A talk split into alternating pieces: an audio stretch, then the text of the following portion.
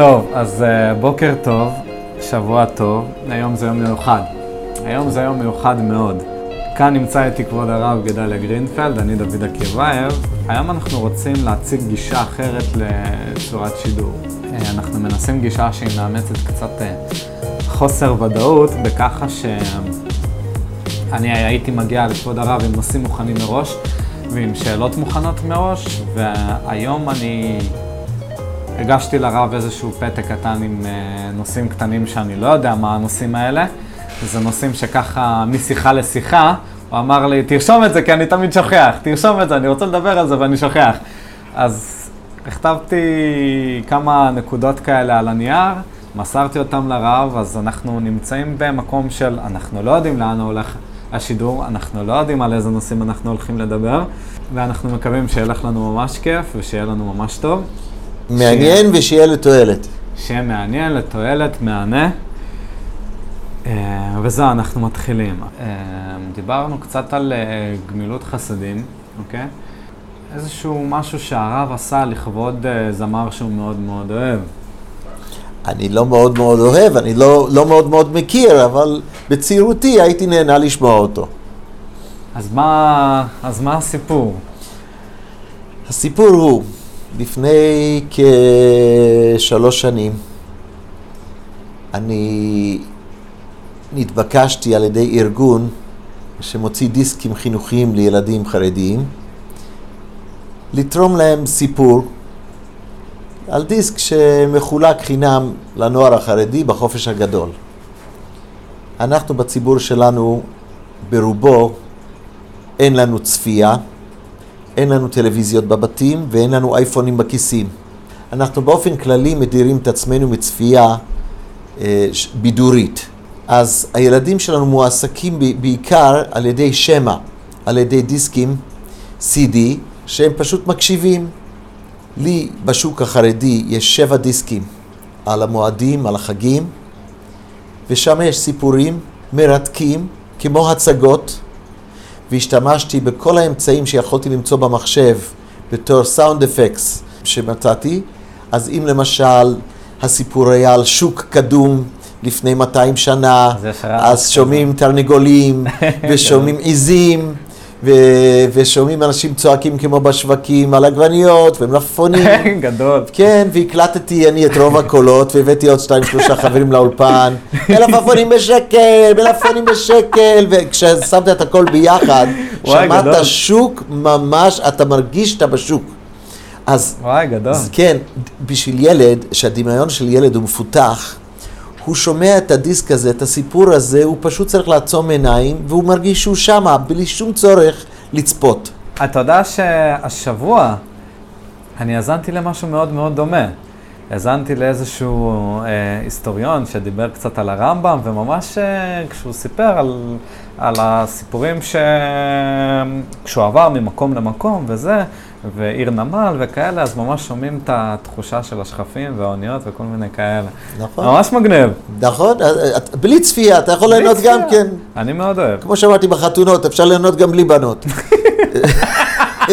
אתה יכול לרקוד ולשמוח גם בלי בנות.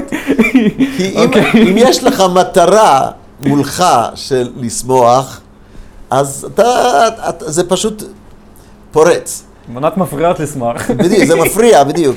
אתה במקום לחשוב על החתן, אתה חושב על הבחורה שעומדת מולך. עכשיו, באמת זה ככה. עכשיו, הנושא שהחלטתי לדבר עליו, זה היה משנה בפרקי אבות. משנה זה התורה שבעל פה, שערכו אותם התנאים הקדושים בזמן חז"ל, והמשנה הזאת בפרקי אבות אומרת כך: על שלושה דברים העולם עומד, על התורה ועל העבודה ועל גמילות חסדים. זאת אומרת, העולם בצורה מתוקנת, העולם היהודי בצורה מתוקנת, צריכה להיות מורכבת משלושה דברים: תורה, עבודה וגמילות חסדים. תורה זה לימוד התורה. עבודה, כל אחד חושב רבותה, עבודה work, אבל באמת העבודה שמדוברת כאן היא עבודת הלב, שזה תפילה. עבודה שבלב היא תפילה. זאת אומרת, קשר עם בורא עולם, לא רק ללמוד את, את הספר שלו בצורה יבשה, אלא להתפלל גם אליו, לתקשר איתו טוב, כדי שהוא יטיב לעולם, וגמילות חסדים זה שאנחנו נטיב איש לרעהו. זאת אומרת, גם תורה, שזו המצווה הגדולה שהשם אוהב, שיהודי לומד תורה, גם להיות בקשר איתו יתברך באופן ישיר בדרך של תפילה, וגם גמילות חסדים, שאיש לרעהו יעזרו, יסייעו בכל מה שאפשר. החזק ייתן לחלש, והעשיר ייתן לעני, וכל אחד יטה שכם ויטה, אה, יושיט יד לכל נזקק. אז זה שלושה, שלושה עמודים. שלושה זה המינימום שאתה צריך בשביל שמשהו יעבוד, ושלושת העמודים של העולם זה תורה, עבודה וגמילות חסדים. אוקיי, זה משנה בפרקי אבות. לפני ארבעים ומשהו שנה הייתי בתיכון והייתי במקהלה. הבית ספר שלנו בתיכון, הישיבה התיכונית, היה להם כל מיני הופעות בשביל תרומות למוסד. ואני הייתי שר סולו בהרבה מההופעות האלה. אחד השירים שהיינו שרים אז היה שיר ישן נושן של יגאל בשן, עליו השלום. זמר שכל כל, כל ישראלי מכיר את השם הזה, אם, אם לא רק משום שהוא נפטר באופן טרגי לפני כשנתיים, כולם, אפילו שלוש כבר, ויגאל בשן היה לו שיר על שלושה דברים העולם עומד, על התורה ועל העבודה ועל גמילות חסדים. שיר קודש, אחד משירים הדתיים היחידים שהוא שר, וכל הדתיים היו שרים את זה פעם, ולאט לאט זה נשכח, והיום תשאל כל אוהד של יגאל בשן, אם הוא מכיר כל, אה, על שלושה דברים, הוא לא יודע על מה אתה מדבר בכלל. שאלתי, ניסיתי את זה, הרבה, אף, אף אחד לא מכיר את זה. אבל הדתיים, המבוגרים, הם עוד זוכרים את זה. מאוד רציתי, בשביל סיומת לשיעור הזה שנתתי לילדים, ללמד אותם את השיר היפה הזה, שהוא שיר מאוד קליט, ורציתי ללמד את זה לתלמידים שלי בתלמוד תורה, ולכל הילדי התלמודי תורה, לאלפי אלפי ילדים שעומדים לקבל את הדיסק הזה. עכשיו, אני, אם אני אגיד להם זה, זה של זמר יגאל בשן, זה לא יעשה להם כלום, כי הם לא מכירים אותו. אבל אם זה אני? אבל אם זה אני, הרבה מספר את זה, אני נקרא הרבה, הרבה זה המלמד, או, אז, אז יש, יש מה לשמוע. אז אני פניתי, חיפשתי את המורה למוזיקה שלי, לפני 40 ומשהו שנה. הוא אדם מבוגר היום בתל אביב, מנשה לברן, הזכרתי אותו בשיחה הקודמת. אמרתי לו, מנשה, שלום, מדבר גידי, הוא זכר אותי מה, מהמקהלה. הוא היה מנצח של להקת הרבנות הצבאית. זה היה חלום חיי, אני עוד מעט מתגייס ונהיה זמר בלהקה צבאית. לא עניין אותי יותר השבוע כן, שבוע לא, שעושים... עניין אותי שאני אשיר ויום אחד אני אגמור את הצבא ונפתח להקה משלי, וזה היה חלום חיי. מאז שאני באמריקה, בכיתה ג' במקהלות בתי הספר, כל בית ספר שהייתי, הייתי במקהלה ושר אה, סולו, אז זה היה החלום שלי להיות זמר יום אחד. טוב, חיפשתי את, ה, את המורה למוזיקה, מנשה לברן. שלום מנשה, כן, מה, מה שלומך, מה אתה עושה? אז אמרתי לו, מנשה, יש איזה שיר שהיינו שרים פעם, ולא שמעתי אותו עשרות שנים, ואני רוצה לעשות לזה קאמבק. אני רוצה לחדש אותו וללמד אותו לתלמידים שלי. איזה שיר, הוא שואל אותי. אמרתי לו, על שלושה דברים העולם עומד. נדמה לי שזה יגאל בשן. אז הוא מתחיל להגיד לי הזקן לשיר בטלפון, מה אתה מתכוון? על שלושה דברים, על שלושה דברים, כן, כן, כן, מנשה, זה. אומר לי מנשה לברן, תראה, אני בטוח שזה ביוטיוב באיזה מקום. תמצא יוטיוב, תעשה על שלושה דברים יגאל בשן, אני בטוח שזה יצוץ לך שם. הלכתי מעבר לכביש, יש פה איזה ספרייה עירונית, תמונה של יגאל בשן החמוד עם הבלורית היפה של פעם, ואני שומע את השיר בהופעה הפומבית שלו, על שלושה דברים העולם עומד. מאוד מאוד התרגשתי לשמוע את זה אחרי 40 שנה. הבאתי דיסק און קי ועשיתי לזה download. את הדיסק און קי לקחתי לאולפן שלי, והמנגנת שלי, שהיא בעלת האולפן, אמרתי לה, תעשי לי טובה, תלמדי את השיר הזה, אני רוצה פלייבק. תוך ימים ספורים זה שיר מאוד קליט, היא הכינה לי פלייבק, די דומה למקור, ובאתי, עשיתי הקלטה, והילדים, אה, הקליטו, הקליטה אותם זה אחר זה, והדביקה את הטראקים כמין מקהלה, ויצא מה, מה, משהו מאוד חמוד. כמובן זה לא ברמה של אה, אולפן אה, מפורסם, אני גם לא היה לי את התקציב לשלם את כל זה, חלק גדול היה תרומה מצידה, כדי לזכות במצווה הזאת להפיץ את זה בין ילדים, אז היא הרבה עשתה בתרומה, ויצא שיר מאוד חמוד. יופי, לימדתי את הילדים, אלפי אלפי ילדים, עשרות אלפי ילדים אפילו, קיבלו את הדיסק הזה, ולמדו את השיר החדש. משמיים ממש, וזה מה שאני קורא השגחה פרטית, משמיים אני מתכונן, ואני בדרך כלל קונה כיבוד לחיילים. נכנסתי למכולת, ואני רואה כותרת של עיתון. עכשיו אני, אני מתנזר מקריאת עיתונות חילונית, אני לא קורא עיתונים. גם עיתונות חרדית אני לא אוהב לקרוא. פחות, אה, זה נותן לי יותר זמן. חילוני, חרדי, דברים אה, כאלה. לא, לא, אני רוצה שאתה... זה נוסחים שאני רוצה לדלל אותם. לא, אני גם לא אוהב את המילים, רק לסבר את האוזן, אני מתנזר מתקשורת חילונית בכלל, ואני אוקיי. אומר את זה בכוונה, כדי שתדע שאין לי קשר עם מה קורה בחוץ כל כך. כי אני לא שומע באופן, לא שומע באופן לא ישיר. לא שומע מתקשורת. לא, אבל זה לא, זה לא יהיה מדויק. כי יש, יש עיתון חרדי שדוחף את עצמו לתיבה שלי פעם בשבוע, ביום שלישי, okay. אוקיי. חינם לכולם, okay. אוקיי. אז אני מקבל ידיעות פחות או יותר מה קורה בעולם, okay. כשהכול מסונן וכל הרע וכל הפשע מצונזר משם, הם לא אוהבים לספר דברים, אנחנו יודעים שיש רע בעולם. אלא מנפחים יותר את הטוב, את החסד ואת הדברים היפים שלא רואים תמיד בתקשורת הכללית. בכל אופן, אז אני רואה שם כותרת של עיתון, ושם היה כתוב שיגאל בשן מת. עכשיו, התעצבנתי, הצטערתי, כעסתי על עצמי מאוד מאוד מאוד. ומדוע? כי השיר החמוד הזה, שעשיתי קאמבק לשיר שלו, רציתי לשמח אותו, אמרתי, בטח היום הוא אדם מבוגר. שישמע. בדיוק, שישמע וייהנה, ישמע ילדים, ילדים של תלמוד תורה טהורים שרים את השיר שלו, בוודאי זה ישמח אותו, זה לא מישהו שבא לגנוב לו משהו על כסף, זה הכל היה בחינם, בהתנדבות. בטח הוא ישמח לשמוע שחידשו את השיר שלו. ואני התעכבתי, אמנם לא התעכבתי מלא, ביקשתי מאחותי שתבדוק באינטרנט מה הכתובת מייל שלו, והיא מצאה לי יגאל בשן Gmail, היא מצאה לי צ'יק צ'אק את ה... ולא הלכתי מיד לאותו ספרייה שמשם הורדתי את השיר ושלחתי לו את זה.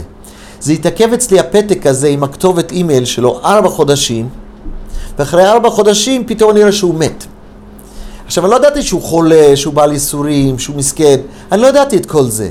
אני ידעתי שיש זמר מבוגר, שנהניתי פעם לשמוע אותו, ועכשיו עשיתי את השיר שלו מחדש, ובטח זה ישמח אותו לשמוע. ולא מיהרתי לשמח יהודי. שיכולתי לשמח אותו מיד, ולא מיהרתי לעשות את זה. עד שהיה מאוחר מדי. ועל זה כעסתי על עצמי, והיה לי ייסורי מצפון גדולים מאוד. והיה לי קשה לסלוח לעצמי, למה לא מזדרזים? כי כתוב, מצווה הבאה לידך, אל תחמיצנה. אל, אל, אל, אל תעכב מצווה, וראיתי בזה מצווה, לשמח יהודי, ו, ולא מיהרתי לעשות את זה. והנה עכשיו איבדתי את המומנטום. החלטתי לעשות מבצע לעילוי נשמתו של יגאל בשן. לא הכרתי אותו ולא שום דבר. אבל ידעתי שיש לו זכות גדולה בשמיים, בלי קשר למצוות שהוא קיים או לא קיים, אני לא יודע, לא חפרתי, לא יודע מה, מה מידת היהדות שלו, ואיזה משפחה, וכלום לא ידעתי עליו. אבל דבר אחד ידעתי, הוא שימח את הבריות עם הקול שלו הנעים. זה ידעתי, כי גם אני נהניתי מהשירים שלו פעם לפני 45 שנה. אז אמרתי, יהודי ששימח אנשים, וכאדם ששר אני יודע כמה אנשים מצוברחים ומראי נפש אוהבים לשמוע מוזיקה נעימה. וכמה אני שימחתי אנשים, זה באירועים משפחתיים או בהופעות שאני עשיתי, אז הוא, שהוא השמיע לכל המדינה את השירים שלו, בוודאי הוא שימח את הבריות. ועל זה הקדוש ברוך הוא לא מקפח שכר של שום בריאה. והוא לא מסתכל אם הוא דתי או לא דתי וכמה מחויבות שלו הרוחנית. שימחת את הבנים שלי, מגיע לך שכר גדול. אז החלטתי שאני הולך ואני אעשה לעילוי נשמתו דבר גדול. בדרך כלל, כשאדם נפטר בעם ישראל, מה שעושים לעילוי נשמתו זה לומדים משניות. כי משנה זה אותיות נשמה. ויש תיקון גדול לנשמה, כשלומדים לכבוד הנשמה, לעילוי נשמתה, משנה. והשיר הזה הוא בדיוק משנה מפרקי אבות, מפרקי אבות, והנה יש לי שיר שהוא משנה, וזה קליט, וזה קל, מילים קלות, מנגינה קלה.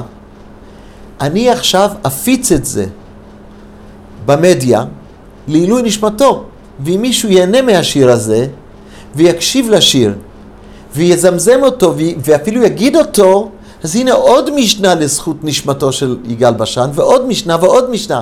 וכל פעם שיהודי ישיר את השיר הזה, או אפילו יקשיב לו, ההוא יקבל נחת רוח בשמיים וקידום, מה שנקרא, מעולם לעולם בעולם האמת. זה קבלה שאני לא יכול להסביר לך עכשיו. הלכתי לחבר, יש לו מפעל לשיש באופקים. הוא גם אוהב לשיר, הוא זמר חובב, חובב. אמרתי לו, תעשה לי טובה. אתה יכול uh, לעשות משהו עם השיר הזה? אני רוצה להקדיש את זה ליגאל בשן, לעילוי נשמתו. סיפרתי לו את הסיפור. הוא אמר לי, יש לי פייסבוק שלי, אני אעלה לך את זה למדיה דרך הפייסבוק שלי. אמרתי, עשה כהבנתך, אני לא מבין בזה. ואז הוא לקח את השיר, והוא העלה את זה בפ... דרך הפייסבוק שלו, ועשה שתף, שתף, שתף, והרבה אנשים שמעו את זה. אני לא מבין בזה שוב, הוא אמר לי, עשו לך כמה לייקים, עשו לך זה, יפה. למה אני מספר את הסיפור הזה? אצלנו, התורה שלנו מלאה בגמילות חסדים. ואחד מהגמילות חסדים הגדולה שאפשר לעשות נקרא חסד של אמת. בדרך כלל, בדרך כלל אדם שעושה טובה לחברו, הוא מצפה בתת מודע או בתת הכרה או כן בהכרה לקבל טובה בחזרה. שמור לי ואשמור לך. היום אתה זקוק, מחר אם אני אהיה זקוק, אני יודע שהוא יעזור לי כי אני עזרתי לו. אבל אני, כאיש חברה קדישא, עוסק בסוג אחר של חסד. אני מטיב עם המתים, אלה שאני לא אקבל מהם שום דבר אחר כך. לכן, לא הרבה אנשים ששים על המצווה הזאת, כי באמת, אתה עובד קשה מאוד, בעבודה מאוד לא נעימה, ולא תקבל מזה בעולם הזה כלום, כי הוא לא יכול להחזיר לך כלום. זה באמת לא נכון, כי מי שיודע תורה יודע שאותו נפטר ימליץ עליך בעולם, בעולם הבא, והשם יטיב לך על זה גם בעולם הזה. אבל אני לא אכנס לזה עכשיו. אז אני החלטתי להקדיש ליגאל בשן את השיר הזה. וזה היה חסד של אמת שעשיתי, כתבתי מכתב למשפחה שלו, שלחתי את זה למייל של המשפחה, אני לא יודע אם קיבלו, הם לא ענו לי, אבל לפי המייל הודעתך נשלחה, אז זה אמור היה להגיע אליהם. לא קיבלתי שום תשובה, כתבתי מכתב מרגש, לא יודע מה, איך הגיבו, ואני מבחינתי את שלי עשיתי למען נשמתו, כדי להקל על ייסורי המצפון שלי ולזכות את נשמתו בגן עדן, אז אני שלחתי לו את השיר הזה. והייתי רוצה אה, גם לשתף את ציבור השומעים שלנו, ומקסימום, כן, אם זה, זה קצת ארוך, זה טיפה ארוך. חמש דקות בערך השיר, נכון? מה זה? בערך חמש דקות. בערך חמש דקות, כן. כן, שיר רגיל זה שלוש, שלוש וחצי דקות, אבל כיוון שרציתי שאותם ילדים בדיסק יוכלו ללמוד את זה, אז חזרתי עוד פעם אחת על השיר, יש שם איזה שלוש פעמים זה חוזר על עצמו. זה מאוד קליט. וכשאני השמעתי את השיר הזה במסגרות שונות לסטודנטים בכל מיני מקומות שהרציתי, מיד, מיד תפסו את זה, וראית אותה מזמזם את זה תוך כדי אה, סוף ההרצאה שלי, וזה בוודאי יכול להיות עילוי נשמה גדול גם ליגאל בשן, וגם זכות גדולה לכל מי שאומר משנה, שזה נחשב דבר גדול, שיהודי קורא משנה, ו... אשמח, דוד, אם אתה תעלה למאזינים שלנו את, ה, את השיר הזה, שנקרא על שלושה דברים. מי שירצה אחר כך, הוא יכול להקיש על שלושה דברים יגאל בשן, ולשמוע אחר כך איך, ישאל, איך יגאל בשן מזייף את השיר. אז מה שעכשיו נעשה, אנחנו נשים את, ה, את אותו השיר, שיר היפה שכבוד הרב אה, עשה לו הקלטה. ולאחר השיר אנחנו פשוט uh, נמשיך את השידור. האזנה נעימה.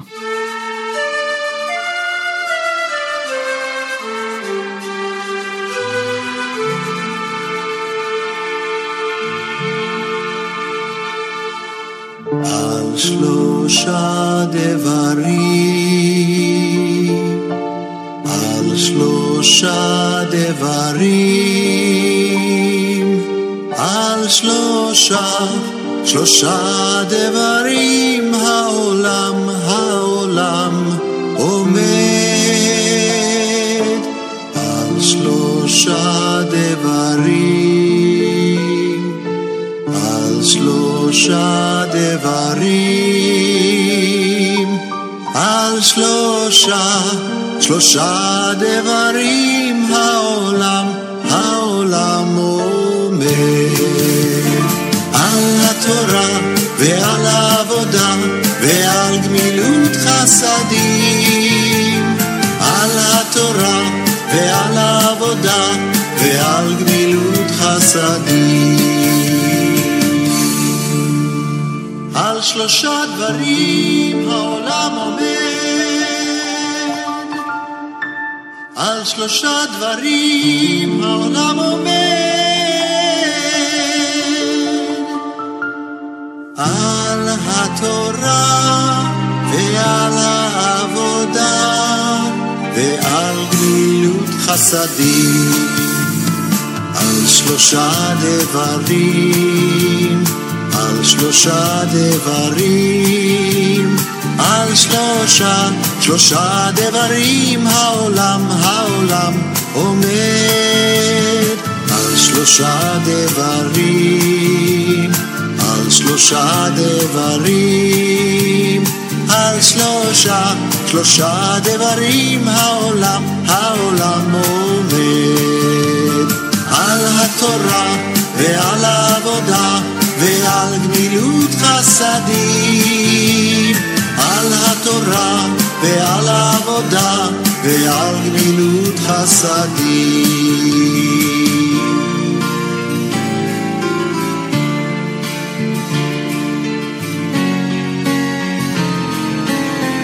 שלושה דברים, על שלושה דברים,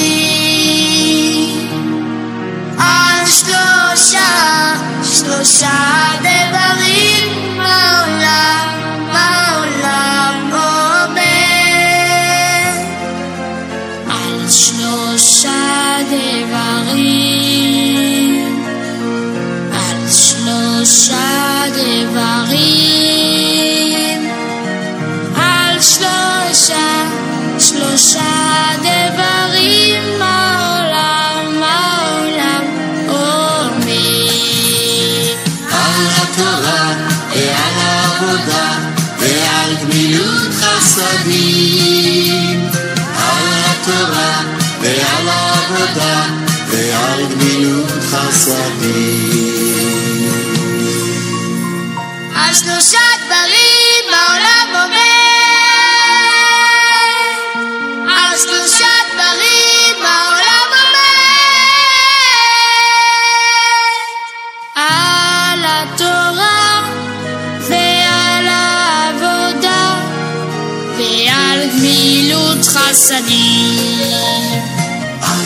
שלושה דברים, על שלושה דברים, על שלושה, שלושה דברים העולם, העולם עומד.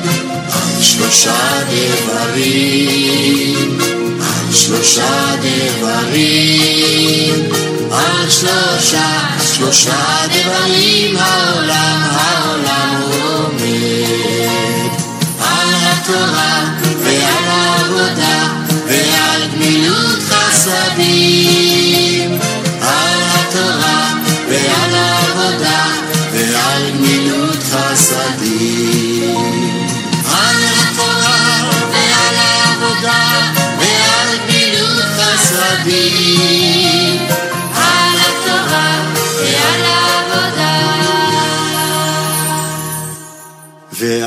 גמילות חסדים.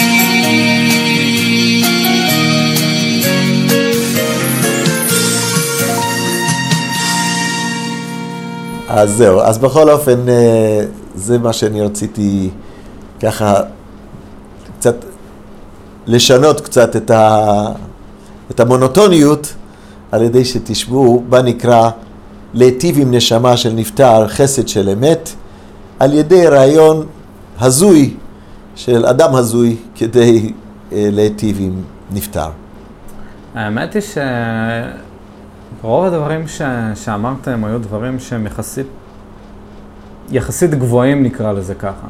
דיברת על נשמות וכל מיני דברים כאלה, וזה דברים שקצת אה, קשה, קשה לתפוס, ובחלקנו בתור בני אדם ש, שנמצאים פה ולא יודעים מה יקרה אחרי המוות, הדברים קצת קשים לעיכול וקבלה. לנסות להסביר, כי נשמות וזה זה קצת גבוה. אז, אז אני אדבר קודם, את.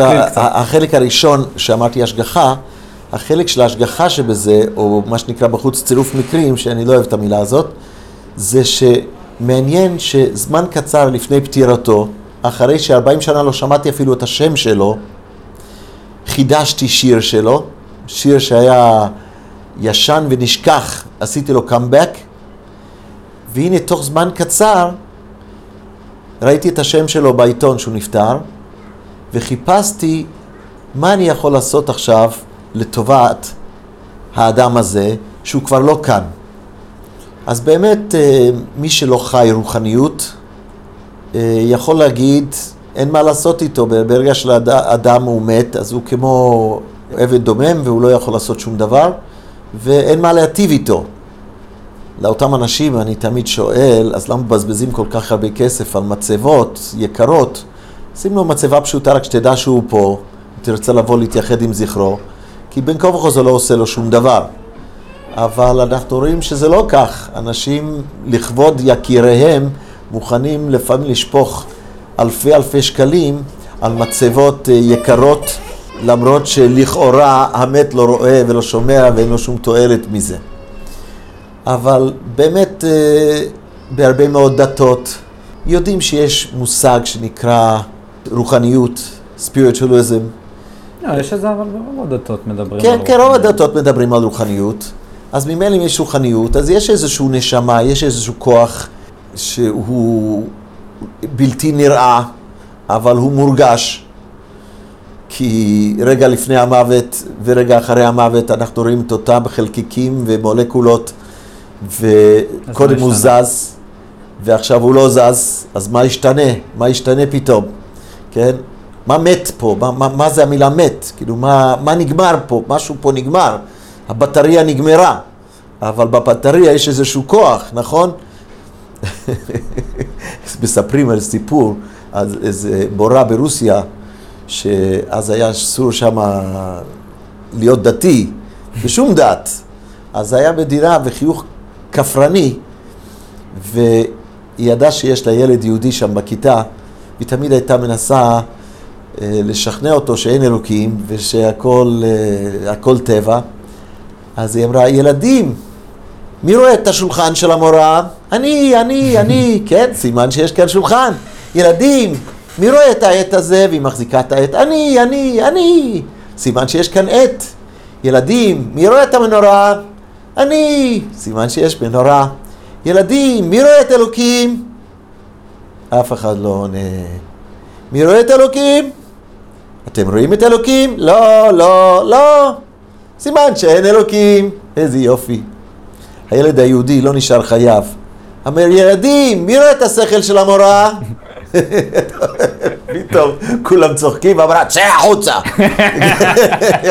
חוצפן, צא החוצה. אז, אז לא כל דבר רואים, וגם את החשמל בשקע לא רואים, אבל אף אחד לא יכניס את האצבע עם סיכת ביטחון לתוך השקע. לראות אם יש. לראות אם יש, כי אתם יודעים שיש, וכל אחד מבין שיש, ואתה לא רואה אותו, והוא שם. אז, אה, אז יש רוחניות, אין פה מה להתכחש לרוחניות. ו, והאמונה היהודית אומרת שהנשמה הזאת היא לא נעלמת, היא לא נעלמת. אתן לך דוגמה מהמחשב. עשית בטעות delete, כן. גררת משהו לכוס הזה שנקרא סל המחזור. אוקיי? הכוס היה ריקה, ואתה פיש... עם, עם העכבר משכת משהו, פתאום אתה רואה משהו בתוך הכוס, איזה נייר מקובט כזה. פתאום אתה, וואו, איזה טעות, יואו, יואו, יואו, הייתי צריך את זה, יא אללה, זרקתי את זה כבר. יש פתרון או אין פתרון? יש פתרון. יש פתרון. אתה הולך לשם, ועם המקש הימני של העכבר אתה עושה שחזר, נכון? וצ'יפ, הוא מיד חוזר לאיפה שהוא היה. בלי דין ודברים, לא אומר לך למה, איך, מה, על המקום, שחזר. אבל אם בטעות הקשת על הסל המחזור, עם המקש הימני של העכבר ועשית רוקן את סל המחזור, פתאום אתה שומע והכוס מתרקן, מתרוקן. ואז אתה אומר, וואי, יא אללה, איזה נאחס, שכחתי, הייתי צריך שם משהו, יואו, בטעות מחקתי. אפשר להחזיר או אי אפשר להחזיר? אי אפשר להחזיר. אי אפשר להחזיר. זה כל, כל אחד יודע שאי אפשר להחזיר, והתשובה היא שאפשר להחזיר.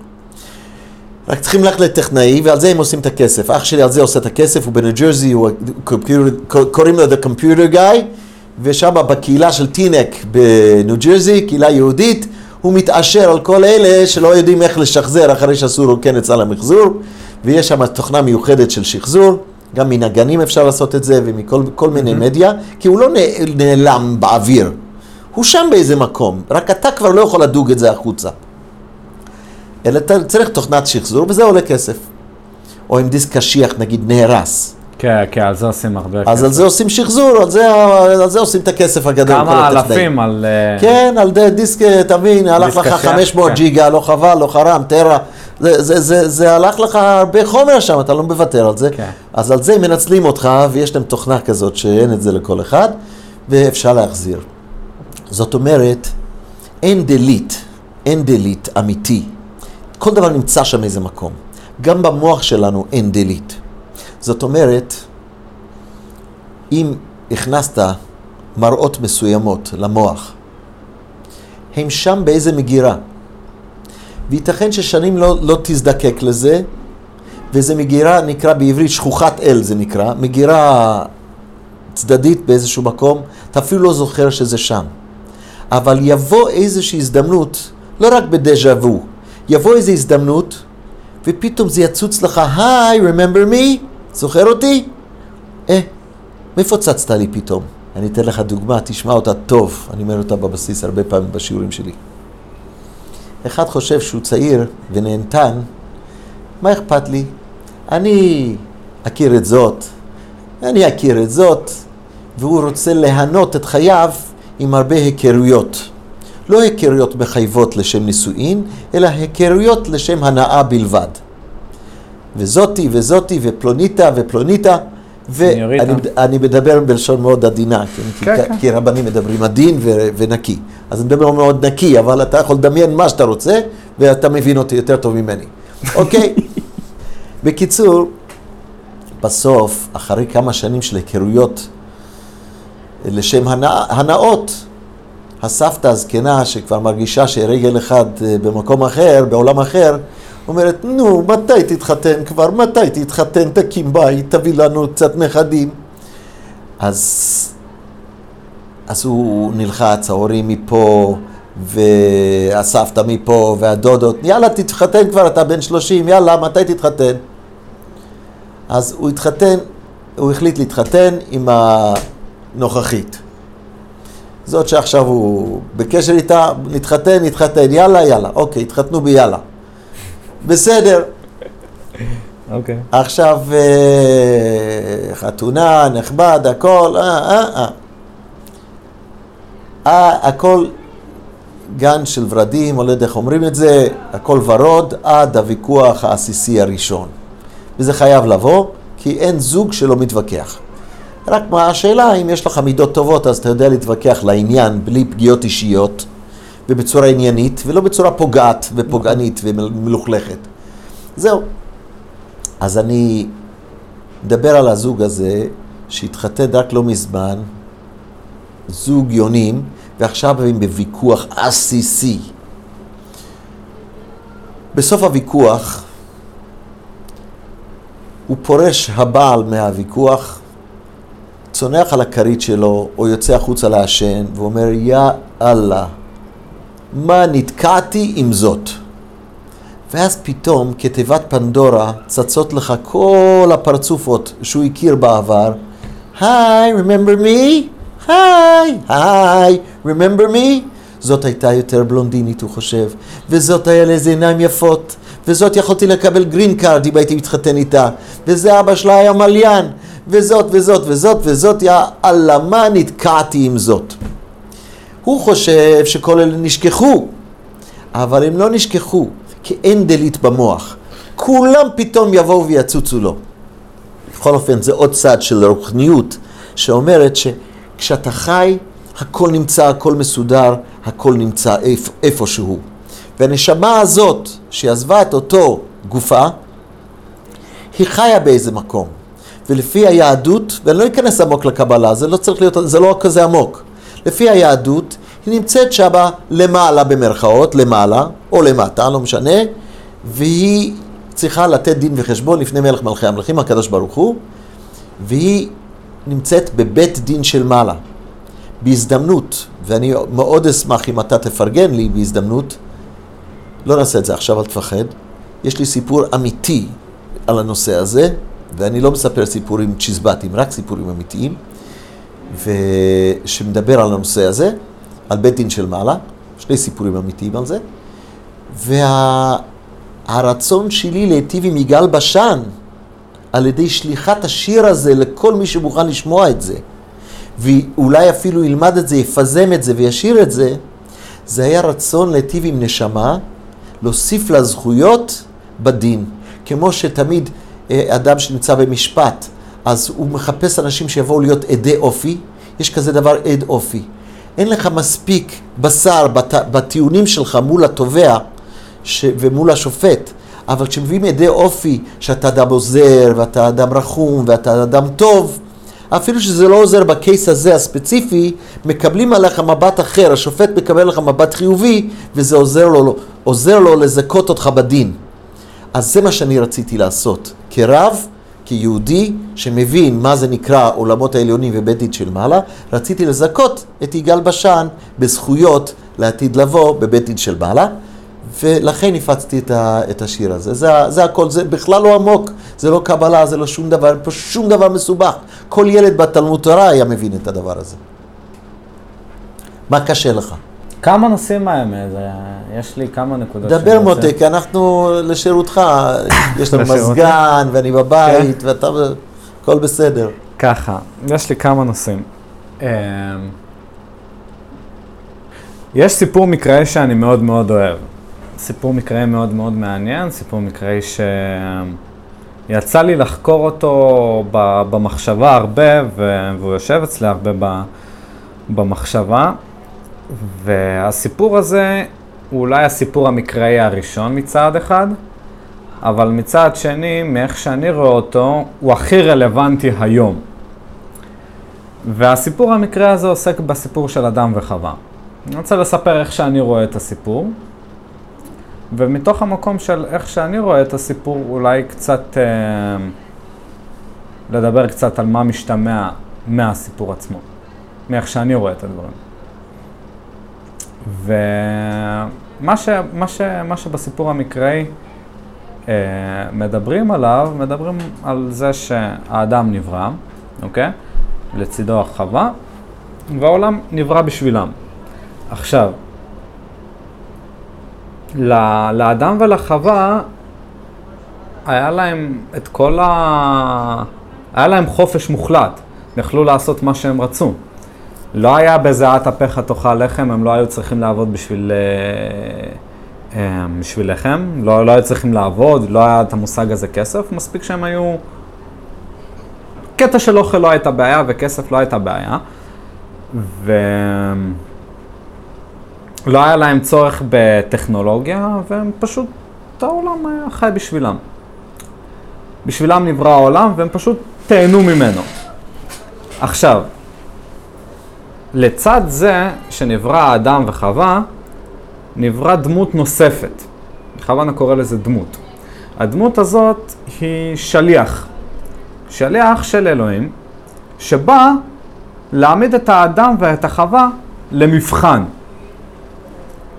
עכשיו, בסיפור המקראי הוא נקרא נחש, אבל היום הדמות הזאת היא עוד יותר באה לידי ביטוי במאות מובנים.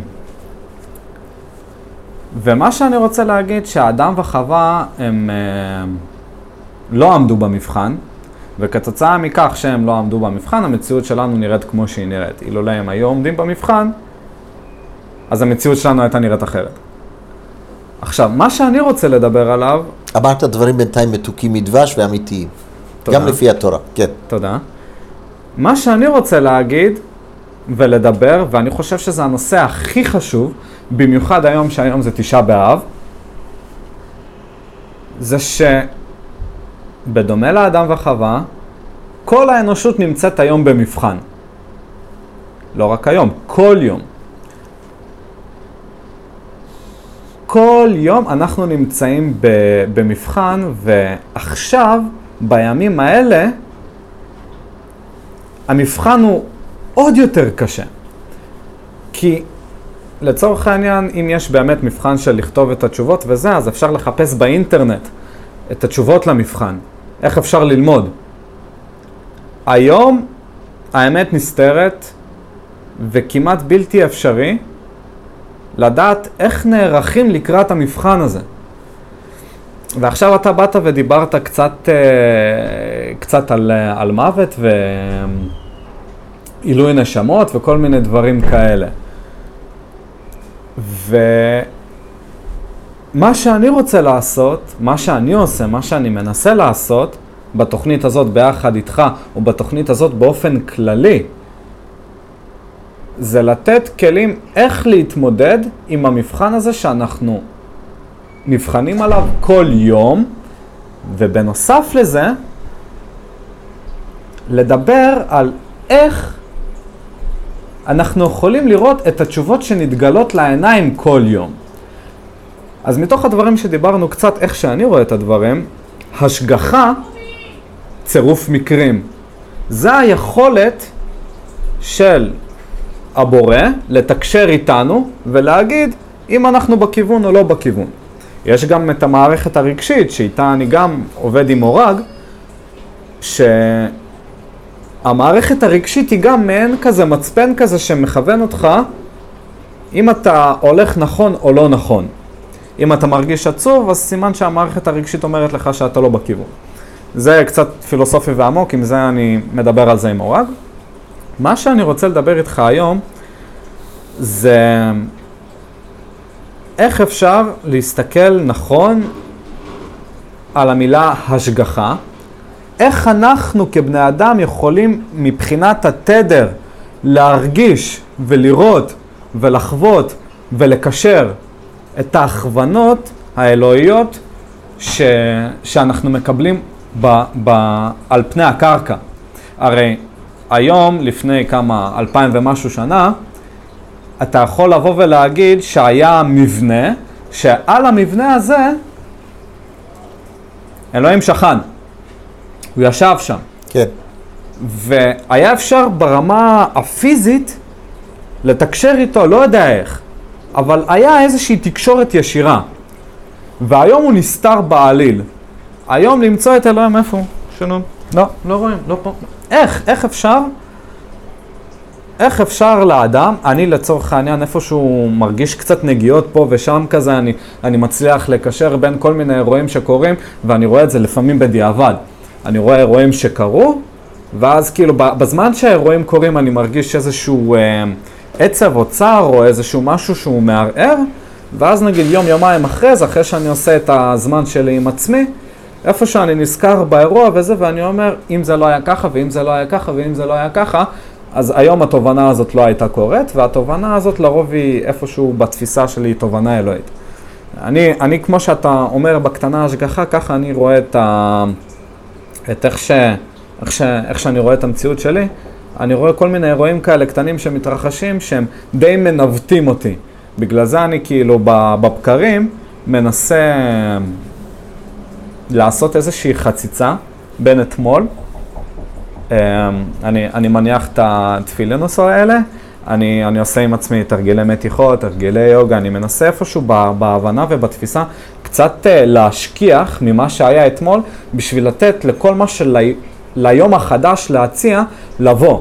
ככה, אם התפיסה שלי מבוססת על אתמול, אז כאילו, היום כבר, כבר מקובע, כבר, כבר, כבר אני רץ לפי התוכנית. אבל אם אני עושה את המהלכים שלי בבוקר, אז אני יודע שאני פתוח לקבל רמזים.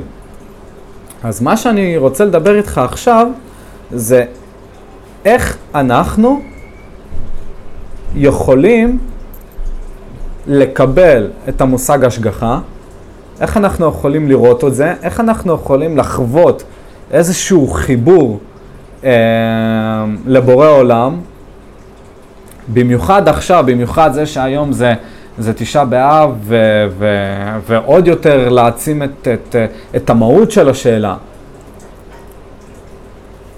איך, איך יוצרים חיבור לאלוהים?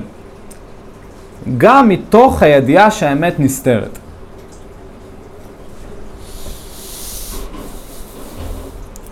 אני אנסה לענות במשל. אני רוצה שהמאזינים ידעו שזו פעם ראשונה שאני נתקל בשאלה הזאת בצורה כזאת, אז יקבלו את זה בהבנה, ואני אני מנסה לענות בדרך של משל. יש אדם שהוא חי עם ההורים שלו כל משך הילדות והבחרות, ויום אחד מגיע ונפרדים דרכיהם. או שזה אחרי הצבא, הוא יוצא לחוץ לארץ והוא מחליט להקים קריירה ולפתוח עסק והוא רואה שהוא יכול להתחיל חיים חדשים. ואז בואו נדבר לפני מאה שנה, אוקיי? לפני עידן המדיה שאתה יכול בזום להיות בקשר עם כל אחד אונליין ואפילו עם כמה אנשים ביחד.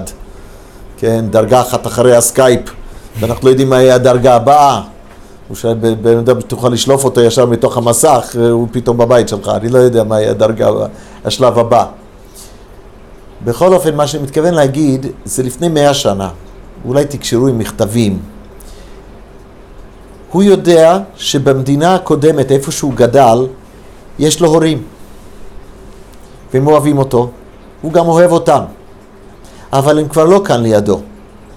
או מפני שהוא עזב אותם, או מפני שהם היגרו למקום אחר ועזבו אותו.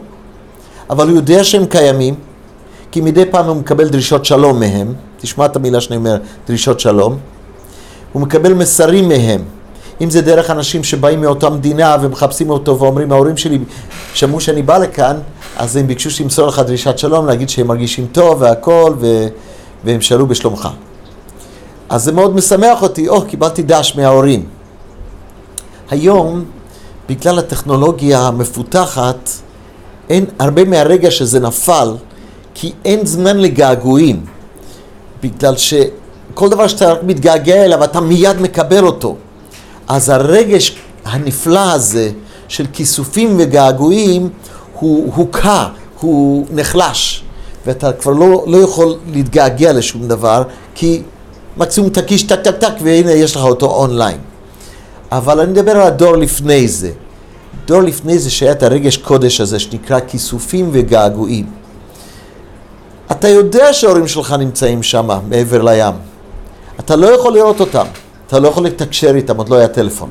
אתה לא יכול לתקשר איתם. אולי אתה יכול לשלוח מכתב מדי פעם ולקוות שזה יגיע. אבל אולי זה גם לא יגיע. אבל אתה יודע שהם שם, וזה מחזק אותך, המחשבה הזאת שהם שם. ויום אחד אנחנו ניפגש, וכמה שמח יהיה כשניפגש מחדש. ולכן זה אפילו תופס אותך באיזשהו מקום שאתה לא תסטה הרבה מהחינוך שנתנו לך, כי כשתיפגשו בעתיד, לא תרצה לאכזב אותם. אתה תרצה לשמח אותם שהנה נשארתי אותו אני שגידלתם וטיפחתם, והנה נפגשנו מחדש. כמה טוב שנפגשנו מחדש, ואז השמחה תהיה גדולה ועצומה. זה משל קטן וחיוור לחורבן בית המקדש.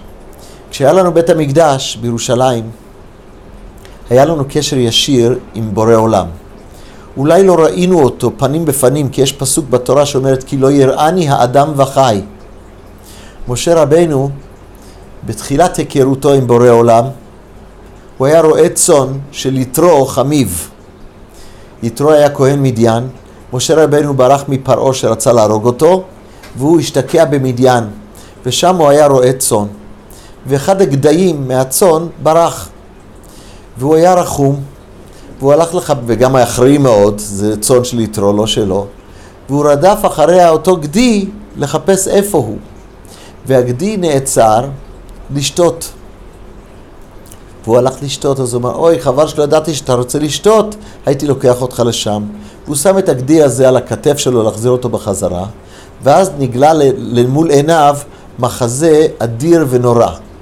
הוא ראה סנה, סנה זה שיח, בוער באש, אבל לא נעקל, לא, לא מתכלה. הוא לא נשרף.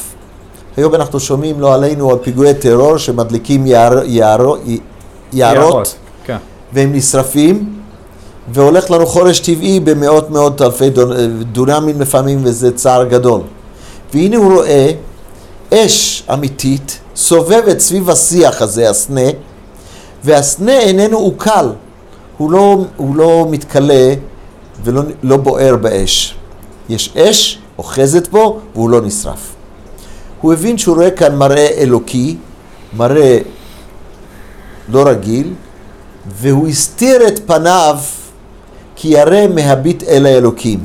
הוא הבין שאלוקים כאן שורה במקום הזה, ואז הוא שומע בת קול שאומרת, בת קול זה קול של אלוקים כביכול, שאומרת של נעליך מעל רגליך, כי מקום שאתה עומד פה זה אדמת קודש.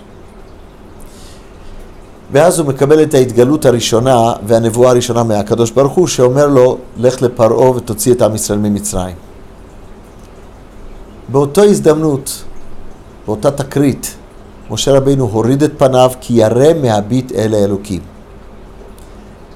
עברה תקופה, ועם ישראל יצא ממצרים, ולפני קבלת התורה חטאו בחטא העגל.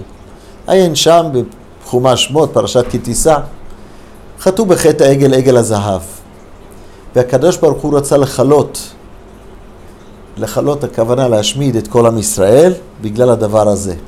כי אני עומד לתת לכם את התורה אחרי שאמרתם נעשה ונשמע, כביכול כבר הקמנו חופה, וכתוב כמה אומלל, אומרים חז"ל, כלה שמזנה תחת חופתה. כמה גו- גועל נפש זה שהכלה מתחת לחופתה שעומדת להקים בית עכשיו ולכרות ברית עם החתן שלה המאושר, כמה רגעים לפני שהיא מקבלת את הטבעת על האצבע, היא מתחילה לפלרטט עם הצלם. כמה זה מגעיל, כמה זה לא מתאים, כמה זה אין לי מילים להגיד, כמה עלובה, כלה שמזנה תחת חופתה. וככה זה היה המשל של עם ישראל, שכבר יש חופה לקבל את התורה עם בורא עולם, שהקדוש ברוך הוא רוצה לחתן, לחתן אותנו ולתת לנו את התורה, ובזה לקדש אותנו ולבחור בנו ורק בנו, והנה אנחנו פתאום משתחווים לעגל הזהב, עובדים עבודה זרה. והקדוש ברוך הוא רצה לכלות את עם ישראל בזעמו, ומשה רבנו התפלל ארבעים יום וארבעים לילה, והוא אומר, לחם לא אכלתי ומים לא שתיתי, אל תשאל אותי איך זה, אבל ככה כתוב. במדבר 40 יום בלי... כן, גם לא, גם במזגן 40 יום בלי לחם ובלי מים.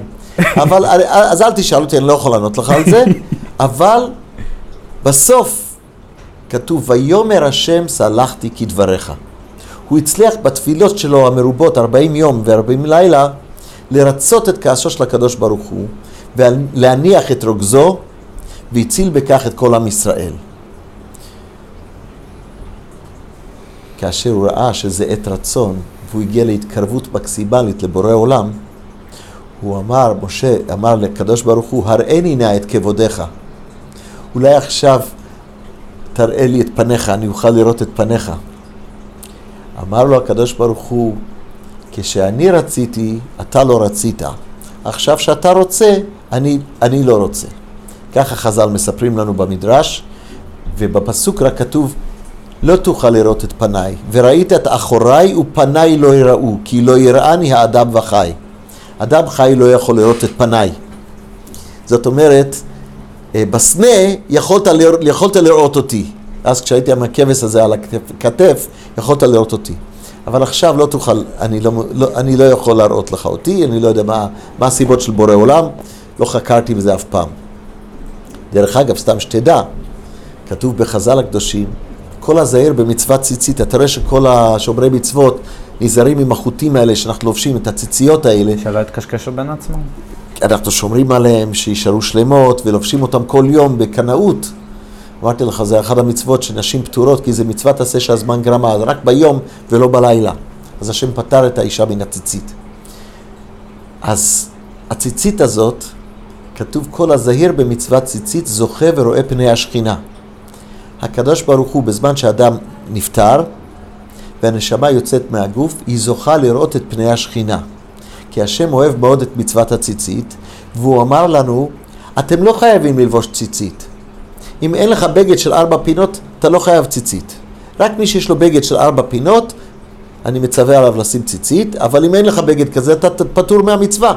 זאת אומרת, זו מצווה שאתה בוחר אם להתחייב בה או לא, ובכוונה השם עשה את זה ככה, לראות האם נבחור ללבוש ציצית, כי זה חשוב בעיני השם, ואם באמת בחרת ללבוש ציצית והיא כשרה וטובה, ולבשת אותה כל יום, הצ'ופר הגדול במרכאות, יש הרבה הרבה שכר למצוות ציצית, אבל אני חושב השפיץ של השכר זה שנזכה לראות את פני השם ממש פנים בפנים.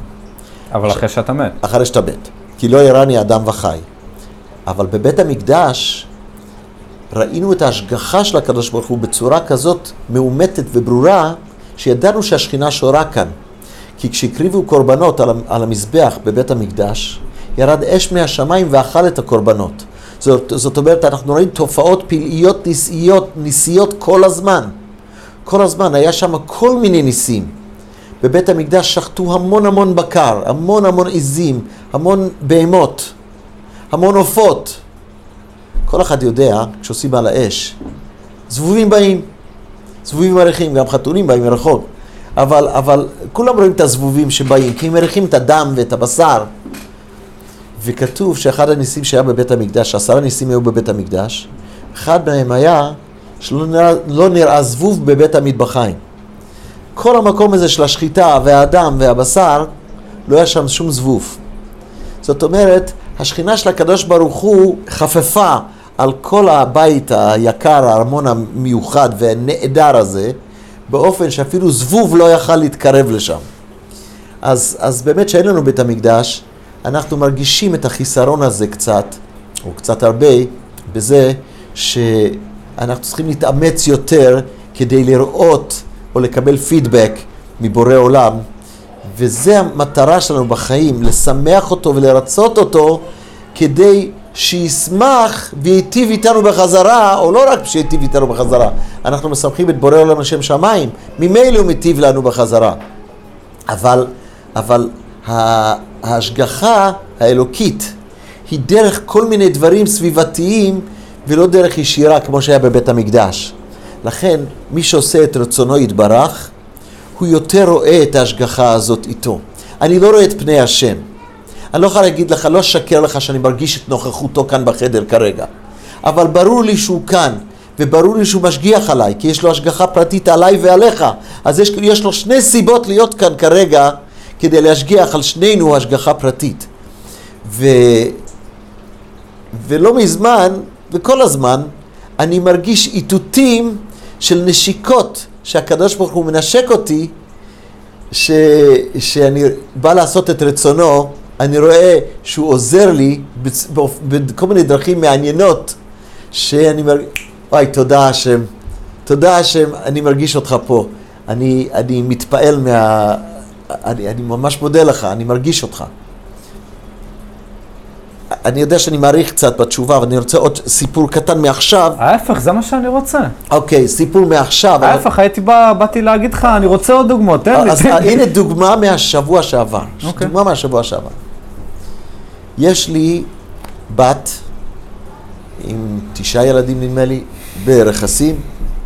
נדמה לי. כן, על- נכון. בפעם האחרונה שספרתי היה תשע. עכשיו בגלל הקורונה אנחנו לא נפגשים הרבה, אז אה, בכל אופן, יש לה בן שעומד להתברמץ, כן, בר מצווה, בחודש אוקיי. הקרוב. ואני הסופר סתם שמכין את התפילין, והסבא הכין לנכד תפילין. הכנתי לו תפילין מהודרות ויפות. עכשיו, השאלה שלי, איך אני מעביר את זה לרכסים? רכסים זה בצפון, כפר חסידים ליד חיפה. איך אני מעביר עכשיו את התפילין האלה לרכסים? אני לא כל כך רוצה ללכת לדואר בימים האלה. לא רוצה לשבת בתור בין כל מיני אנשים שאתה לא יכול לדעת אם מישהו נגוע או לא נגוע. אני מאוד שומר את עצמי מהקורונה, אני משתדל. ואני לא בקבוצת סיכון, אבל בגיל שמתקרב, ואני לא רוצה להסתכן. יש דואר שליחים, יש כל מיני סוגי של, סוגים של דואר, הם קצת יקרים. נו, אני אעשה חשבון, כל כך הרבה כסף השקעתי על התפילין הללו, אני אשלם 100 שקל לאיזה דואר שליחים, איזה חברה, צ'יטה, אני יודע מה, UB, USP, לא יודע מה, משהו כזה, לא יודע איך זה נקרא, ואני אשלח את זה עם איזה רכב שיבוא שליח, קח, תעביר את זה. אוקיי. כשכבר נכנעתי וראיתי שאין לי ברירה כי אין לי שליח לרכסים, ורציתי לשמח את הילד הזה כמה שיותר מהר, הבת שלי הייתה באיזה סופר, והיא שומעת מישהו מהסופר שם ברכסים אומר לבעלה, אני היום בערב נוסע לדרום. טוב, דרום זה, הרבה מקומות יש בדרום. היא אומרת, מה, מה לדרום? איפה לדרום? אז הוא אומר לה, תפרח. תפרח זה מושב סמוך לאופקים, בין אופקים לאשל הנשיא. אז הוא אומר לה, תפרח. תפרח? וואי, האבא שלי גר באופקים, ההורים שלי גרים באופקים. נו, אופקים זה תפרח, זה שכנים. אני, יש לי שם תפילין, הבן שלי, והוא מחפש דרך לה, להביא את זה. אז הוא אומר, אני הולך לבקר את ההורים שלי. מי זה, איך קוראים להם? בקיצור, אנחנו מכירים אותם. הוא למד בתלמוד תורה איפה שאני לימדתי, בכיתה של הבן שלי, הוא חבר של הבן שלי, ככה מתברר מהשיחה האקראית הזאת בסופר. והוא מבקר את האבא שלו, אבא שלו חבר טוב שלי מתפרח, וגיסו שגר בתפרח מלמד באופקים. והבן של גיסו, הוא גר פה בניין לידי. לא פחות ולא יותר, יותר קרוב מדואר שליחים. ואז אני מתקשר לגיסו בתפרח, ואני אומר, שלום, מדבר אה, גרינפלד, זוכר אותי? כן, בטח מכיר אותך הרב. אז אמרתי, תקשיב, גיסך מרכסים עומד להגיע היום, נכון, הוא אומר, ולי יש תפילין שצריכים להגיע לרכסים, לנכד שלי, ואני מבין שאתה מלמד באופקים, אז הוא אומר, נכון. אמרתי, אני גר ליד הבן שלך. איפה? בבניין זה וזה, ממש ליד הבן שלי. אז אמרתי לו, תקשיב, איפה שאתה מלמד, אני יכול להביא לך את זה לשם, אבל אני ככה, האופניים שלי, לא יודע אם הם בתקן, אני אנסה להגיע אליך. אז הוא אומר, רגע, אתה גר ליד הבן שלי, אני אקפוץ אליך. ההוא הגיע עד אליי, משלוח מיוחד, ומסרתי לו את התפילין, התפילין הגיעו מיד לגיסו בתפרח, משם לרכסים, ומשם מיד לבת שלי, דואר השליחים חינם, בחיוך ובשמחה, ושימחתי שם את כל המשפחה, כי כבר הייתי, אם יש לי כבר טרמפ חינם, שמתי שם שתי שקיות של צעצועים, הם שם בקורונה תקועים בבית כל הזמן, מחשש להידבק, כי אחד מהמשפחה בקבוצת סיכון, ומילאתי אותם משחקים ו- ודברים, צעצועים, ושימחתי שם את כל המשפחה. עכשיו, זה נקרא השגחה. למה זה נקרא השגחה? השם ראה שרציתי לשמח את הנכדים, שהם תקועים בבית בגלל הקורונה, וגם את הבת שלי, והשם יודע שאין לי כסף מיותר, שהייתי מבזבז את זה על הדואר משלחים. בשבילי 100 שקל, זה, זה מאוד מוסיף, זה עוד הרבה לבנים וחלבים. אז הוא פשוט שלח לי בשיחת אקראי, שזה דיבר עם זה, ו... אה, מה שנקרא בחוץ צירוף מקרים, אצלי נקרא השגחה. והנה, קיבלתי טלפון מה, מרכסים, תודה סבא, תודה סבא על המשחקים, תודה סבא על התפילין, תודה על זה, תודה, תודה, תודה.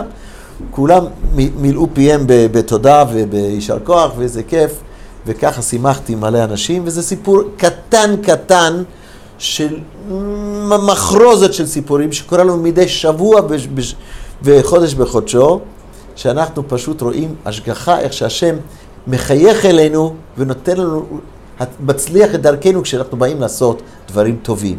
וכל זה כתוב במשפט אחד בגמרא, הבא להיטהר, מסייעים אותו מן השמיים. עכשיו, יש לי שאלה. עכשיו הסברת משהו שהוא די מופרך, כאילו מבחינת היגיון, כי צירוף מקרים זה, זה כאילו מדויק מדי, ככה אני אוהב לקרוא כן. לזה. והשאלה שלי, האם הדיוק הזה מחייב תחת אה, כל מה שקשור לתורה? זה אומר שאם נגיד יש לי נושאים שהם לא קשורים ל, ל, לתפילין או דברים כאלה, האם אני עדיין יכול לחוות את ההשגחה הזאת? בוודאי. כל אדם, באשר הוא אדם, הוא מלא מצוות כריבון. מלא מצוות כרימון. לא צריך להיות דתי בשביל לכבד הורים. לא צריך להיות דתי בשביל לגמול חסד עם הזולת. ועל כל דבר טוב שאתה עושה, מגיע לך שכר, הקדוש ברוך הוא רוצה לגמול ממך טובה תחת טובה. כי ככה, ככה הוא השם, השם הוא טוב, ודרך הטוב להיטיב. והקדוש ברוך הוא מחפש בין בניו, מי כאן גומל חסדים, גם אני אגמול החסדים, מידה כנגד מידה. וככל שאדם מרבה במצוות ומעשים טובים, גם בלי מחשבה דתית של תורה ויראת שמיים ומצוות, אלא אני עושה את זה כי זה דבר טוב ואני רוצה לעשות דבר טוב, זה גם נחשב מצווה, והקדוש ברוך הוא רוצה לגמול לו.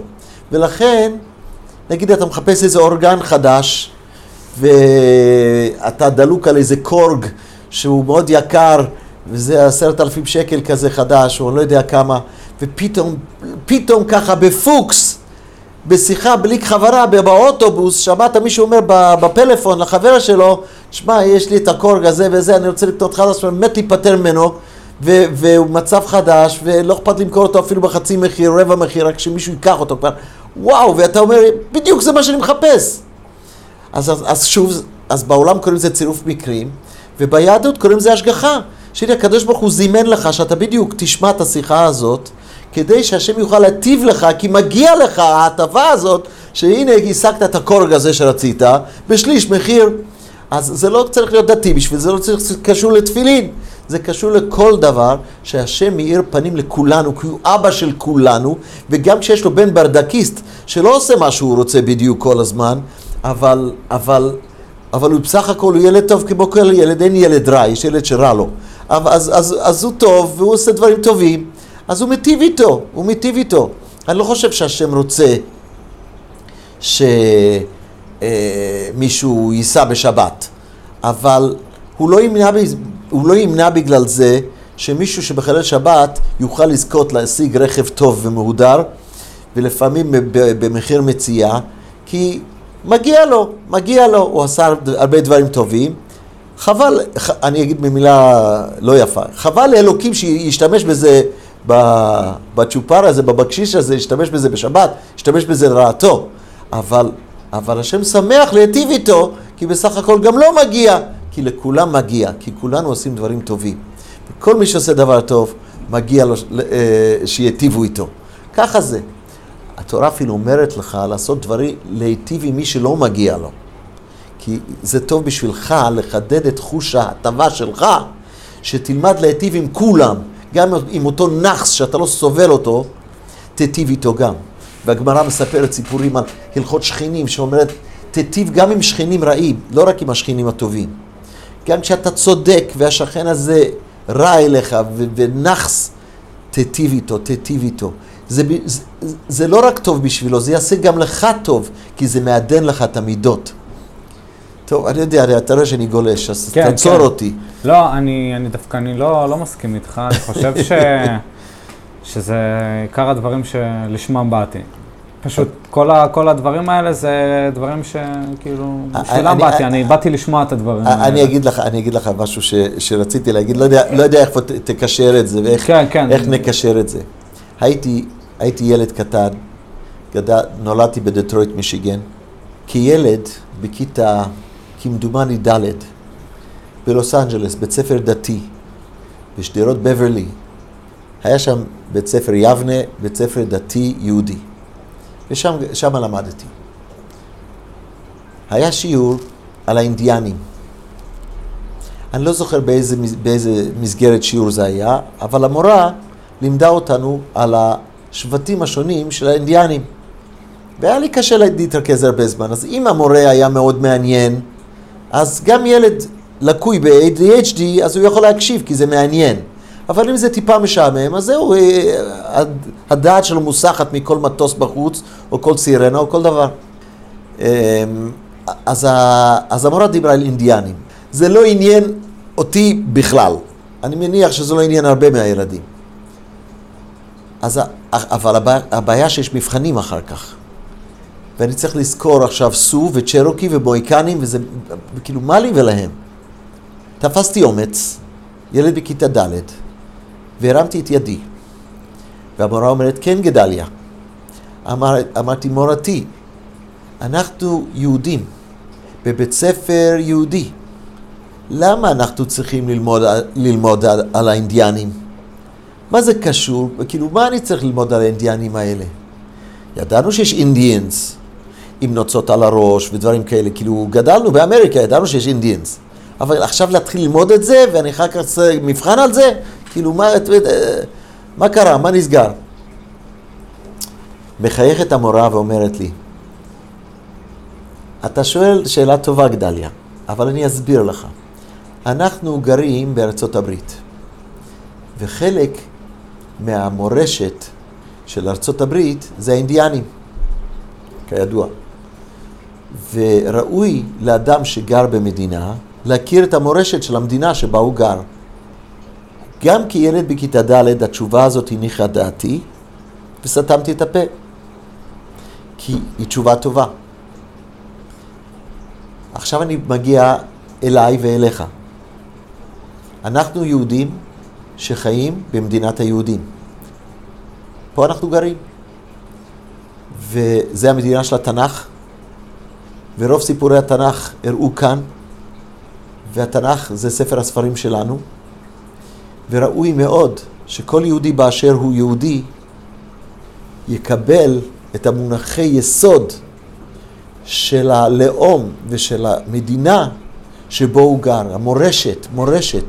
כי אם לאברהם קוראים אברהם אבינו ולשרה קוראים שרה אימנו, אז אנחנו חייבים להכיר אותם. ולא רק בתור מילים מאיזה תנ"ך שמן שקיבלנו פה אולי בסוף הבית ספר, שאף פעם לא פותחים אותו, אלא אנחנו חייבים להכיר אותם באמת, מי הם היו. זה סבא וסבתא שלי ושלך, אנחנו חייבים להכיר אותם. זה המורשת שלנו. בשיחה שלי לסטודנטיות מאוניברסיטת בן גוריון בבאר שבע, היה לי קבוצה של כ-30 סטודנטיות, כמדומני, ונתתי שם שיחה. המסגרת שבו הרציתי נקראת נפש יהודי, וזו מסגרת שמלמדת ערכים יהודיים לסטודנטים. אפשר לחפש, יש להם אתר מאוד מעניין, נפש יהודי. כל סטודנט בכל אוניברסיטה רצ... רשאי להשתלב בתוכנית הזאת. ואני לימדתי היא שם. רלוונטית גם היום? היא רלוונטית גם היום. אוקיי.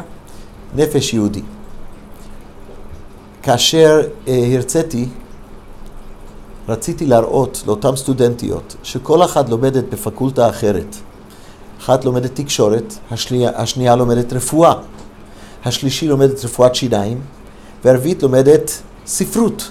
וכל אחת לומדת משהו אחר, והתקבצו יחד לפונדק אחד כדי לשמוע את הרב הזה, ששם לא קראתי לעצמי הרב, אלא גידי, והם שם באו לשמוע. היית גידי פעם? גידי, כן, הייתי גידי לפני אוקיי. שהצביקו לי הרב, משום מה, ושם הציגו אותי כגידי, והם באו לשמוע אותי, ודרך אגב עשו משוב, ורוב התשובות היו מאוד יפות, ברוך השם.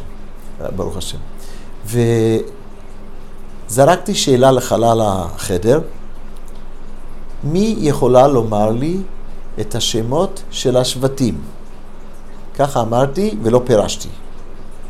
שקט בקהל. אחרי כעשר שניות של שקט, אחת מצביעה. כן, בבקשה. ואז היא מתחילה להגיד לי, סו, צ'רוקי, אה, מויקנים, אה, יש עוד שאני לא זוכר כרגע, מתחילה להגיד איזה חמש שמות של שבטים אינדיאנים. כי. אני לא זוכר את המילה קונטציה, יש איזה מילה, כאילו, ה- קונוטציה, כן. קורוט- הקשר. איך זה נקרא? קונוטציה, הקשר. הקונוטציה, כן, הראשונה שבאה לה לראש, כשהיא שמעה את המילה שבטים, זה שבטים אינדיאנים. לקח לי כמה שניות, בגלל שאני אמריקאי, הבנתי מה היא מתכוונת. ועכשיו אני, אני המרצה, אסור לי לצחוק. כי אסור למרצה לצחוק, על ה- חלילה. אבל אני מת לצחוק, אז אני חושב ככה, אני מחייך. נהיה מבוכה כזאת בחדר, ובנות שהבינו את החיוך שלי המוסתר, התחילו לצחוק, ולחייך, ואחת אמרה, אני חושבת שהוא התכוון לשבטים של הדתיים. של הדתיים. של הדתיים. של הדתיים. מי שאומרת של התנ"ך. רק לדתיים היו כן. שבטים. עכשיו, עכשיו, אז, אז עשיתי ככה, הנהנתי בראשי לחיוב, כן, זה מה שהתכוונתי. אמרתי, אבל זה יפה מאוד שאת זוכרת את זה, גם אני למדתי את זה בילדותי, אמרתי לה. ואז התחילו לעוף בחלל החדר כל השמות מהתנ"ך שהם זכרו. אברהם, יצחק, יעקב, משה, אהרון, דוד ושלמה, כל מי שברך שיש ב- ב- בסידור, כל מיני שמות, והגיעו לא עד... בהכרח שבטים, סתם שמות. אני כאילו. אצחיק אותך, הגיעו עד למלאכי חזקיה. זהו. אתה אפילו לא צוחק כי אתה לא מבין את הבדיחה. למה? אני יודע, הם היו נביאים, מה? אה, אתה רואה, היו נביאים, יפה מאוד. אולי אתה לא מצחיק, מה? איי, איי, איי, אז עכשיו אני אצחיק אותך עוד יותר. יאללה. איך נפלת אצלי בפח. אוקיי. אוקיי, ואת זה אתה לא עורך אחר כך, אתה לא מורצי. תקשיב טוב. כן, אני איתך. היה מישהו שהשוויץ, שהוא יודע תנ"ך, הוא קורא תנ"ך. אמרתי, כן, אתה מכיר את הספרים בתנ"ך? בטח. טוב, אני אגיד שמות של ספרים, אתה תגיד לי מה הספר הבא. אמר, בסדר. אז ההוא התחיל, בראשית, הוא אומר שמות, יופי. ויקרא, במדבר, יפה מאוד. יהושע, שופטים, יפה מאוד. שופטים, מלכים, יפה מאוד. ירמיהו, יחזקאל, יפה מאוד, כל הכבוד. בסוף הוא אמר מלאכי. עכשיו, מלאכי זה הנביא האחרון, לא היו, מל- לא היו נביאים אחריו. אז זה הספר האחרון של, של הנביאים. אז הוא אמר לו, מלאכי, אז הוא אמר חזקיה. עכשיו הוא ענה טוב בינתיים, נכון? כן. כן או לא? לא יודע, אני לא יודע, לא בקיא. או, יפה, טוב, עכשיו, עכשיו ענית תשובה זהירה. מלאכי חזקיה זה קריין חדשות. אין מלאכי חזקיה בתנ"ך, יש מלאכי. אתה מבין? חזקיה. וחזקיה זה נשמע כמו שם תנ"כי, אז כשהוא אמר לו מלאכי, מרוב שהוא שומע חדשות ברדיו, אז הוא ישר ענה חזקיה. אתה מבין? ככה הוא הפיל אותו. אה, עכשיו, מה אני באתי להגיד? רגע, חזקיה לא זה סתם. שם כאילו? לא, מלאכי קשור? חזקיה זה שם של אחד הקריינים של, אה, של כל ישראל ברדיו. אה, אבל מבחינת הספרים אין בתנ"ך. ספר כאילו אין שנקרא ספר חזקיה? חזקיה. אוקיי, אין אצל חזקיה. היה מלך חזקיה, היה חזקיה המלך. אוקיי. אבל אה, ה- קונוטציה, הקונוטציה של מלאכי הביא לו את, אה, את חזקיה. לא חשוב, זה, זה הבדיחה. אבל מה רציתי להגיד כאן? מקבוצה של כ-30, אולי 40 בנות, משכילות, שיש להן הרבה יותר מתעודת בגרות, ומחר היא, היא תהיה הרופאה שלך, או העורך דין שלך, או השופטת שלך, או לא יודע מה, כן. אנשי אקדמיה, וכולם שם יהודיות. הצלחתי לגרד מכל העשרות שמות שנאמרו שם, שמונה מתוך 12 השבטים, השבטים זה הבנים של יעקב אבינו. אוקיי. ראובן, שמעון, לוי, יהודה, דן, נפתלי, גד, אשר, יששכר, זבולון, יוסף, בנימין. אז הם, אף אחד לא יכול להגיד את זה לפי הסדר, ואני לא מאשים אותם. אבל עם כל החינוך שקיבלו בארץ, בארץ ישראל, וזה מורשת שלנו, זה אבותינו, זה אבותינו, לא ידעו להגיד לי את השמות של השבטים. עכשיו, יש הרבה דברים שאני לא יודע. למדתי פיזיקה, למדתי כימיה, לא זוכר מזה כלום, כמעט כלום. כי זה לא כל כך עניין אותי ולא המשכתי בכיוון הזה.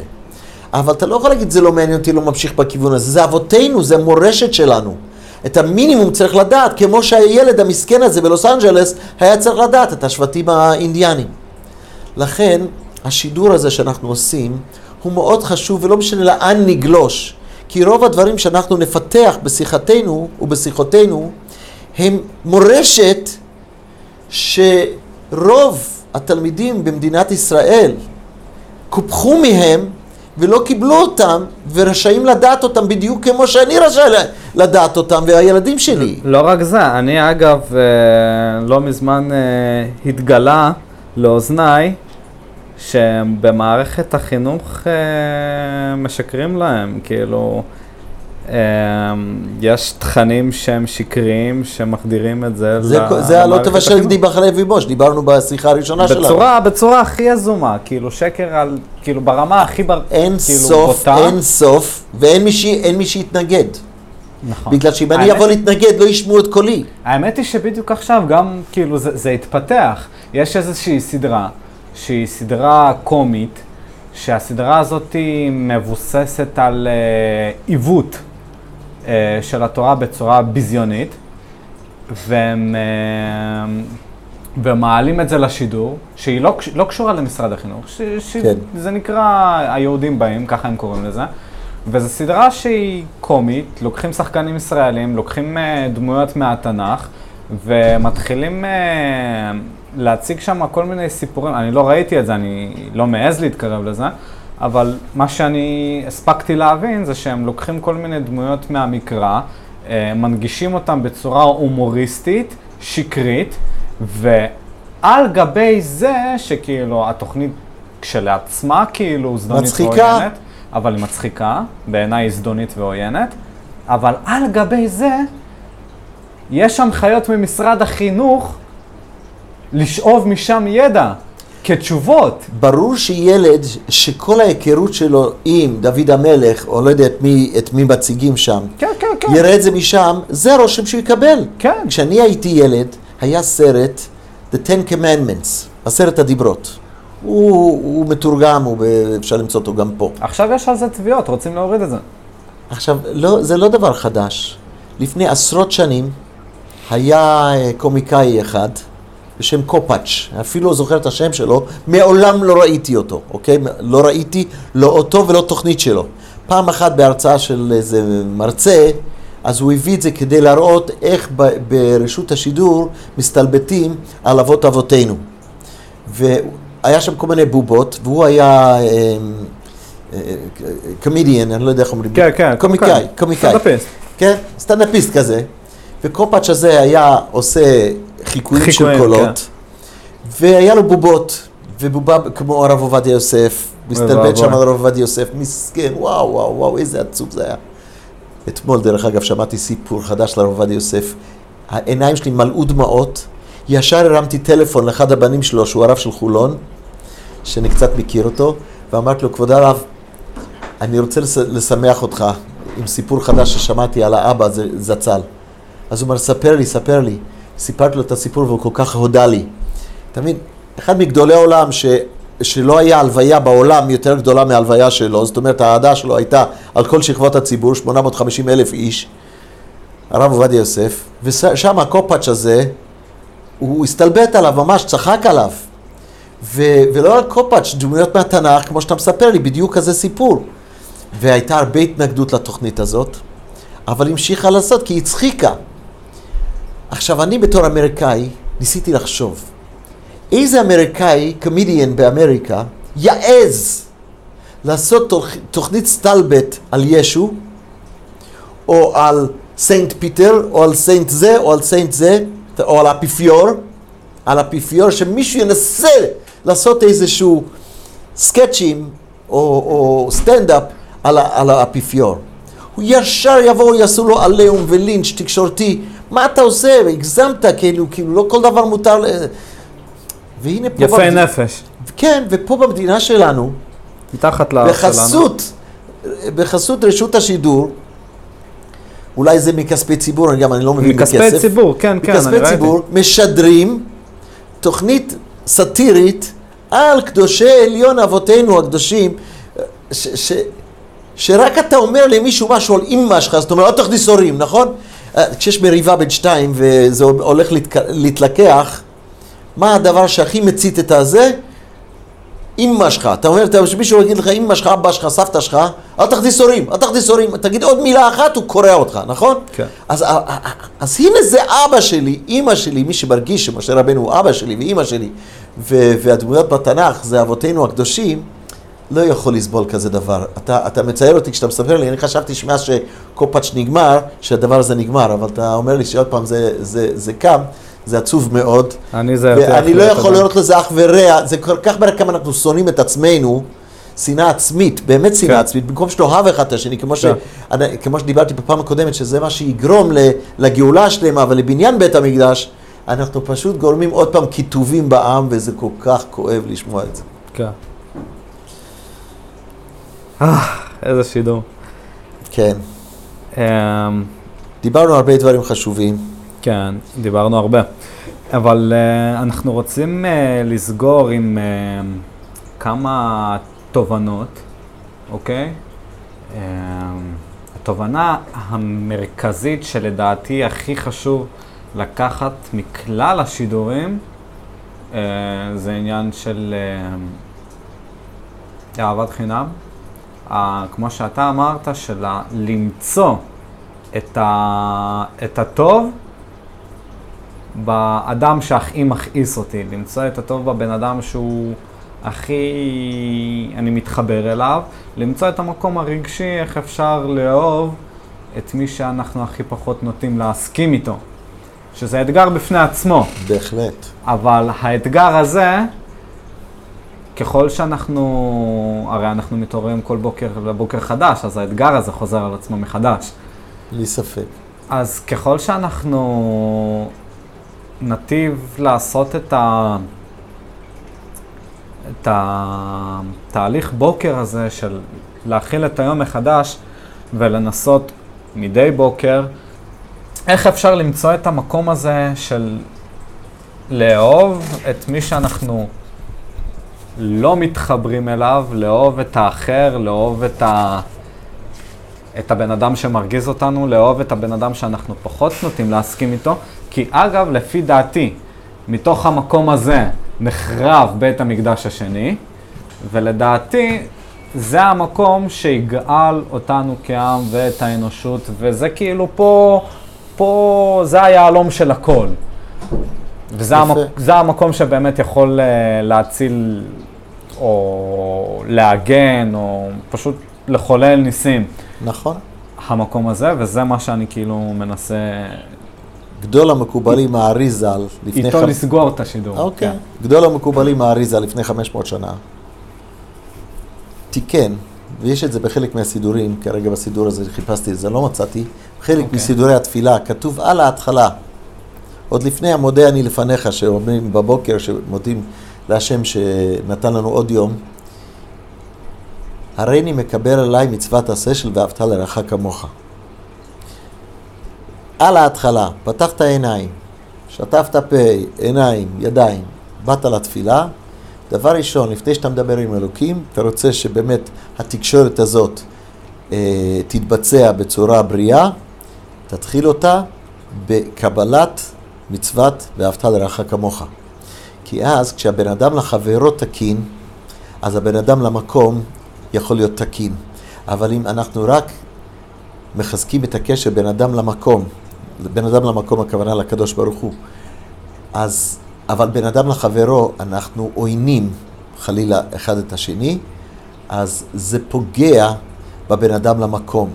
כי אבא שרואה שילדים שלו רבים ולא מסתדרים אחד עם השני, הרי הוא אבא של, של, של, של כל הילדים, כולם. אז הוא באותו זמן הוא לא ייתן לאף אחד עכשיו ממתק. בגלל שהוא אומר, קודם תסתדרו ביניכם, תעשו סולחה, ואחר כך אני אחלק לכ- לכולכם ממתקים ביחד.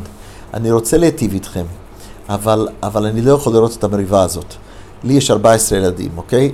אמ, לא כולם, אף, אף פעם לא יצא שכולם רבו אחד עם השני בבת אחת, אבל, ברוך השם.